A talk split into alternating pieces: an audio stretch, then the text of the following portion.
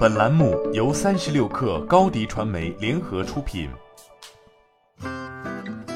本文来自界面新闻。微信公众号对数字藏品的规定进一步细化。六月二十号，界面新闻获悉，微信对微信公众平台运营规范进行了一次更新，内容涉及虚拟货币与数字藏品的相关规定。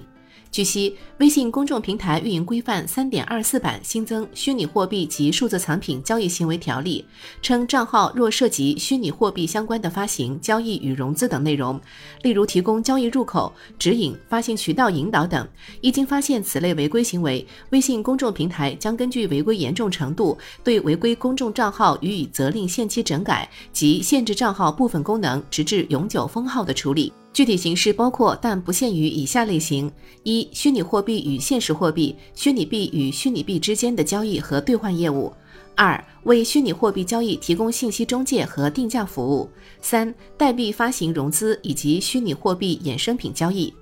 腾讯方面对界面新闻回应称，此次更新是根据相关法规，为防范虚拟货币交易炒作风险，对炒作二次售卖数字藏品的公众号及小程序进一步的规范化整治。据悉，近期已有公众号因此规定被封禁。一家名为 NFT 数字查票的公众号被封，理由恰好就是有用户投诉并经平台审核，存在虚拟货币交易或数字藏品二级交易相关经营活动。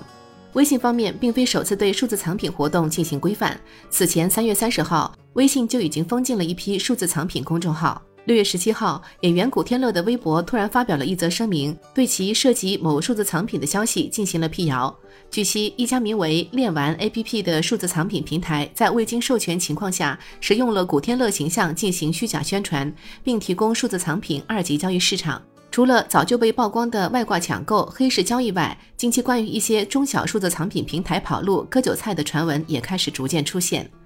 长期关注数字藏品领域的欧科云链高级研究员蒋兆生对界面新闻表示，目前国内在数字藏品领域的监管体系尚未建立，尽管已有多个行业协会联合发布关于数字藏品产业发展的倡议及声明，但这些并不具有法律效力，无法有效引导和管理数字藏品产业。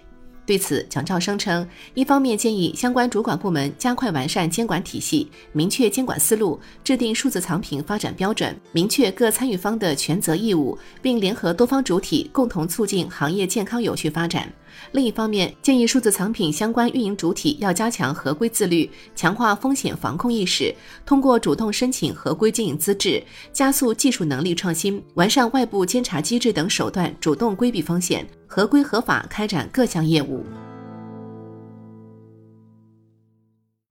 你的视频营销就缺一个爆款，找高低传媒，创意热度爆起来，品效合一爆起来。微信搜索高低传媒。你的视频就是爆款。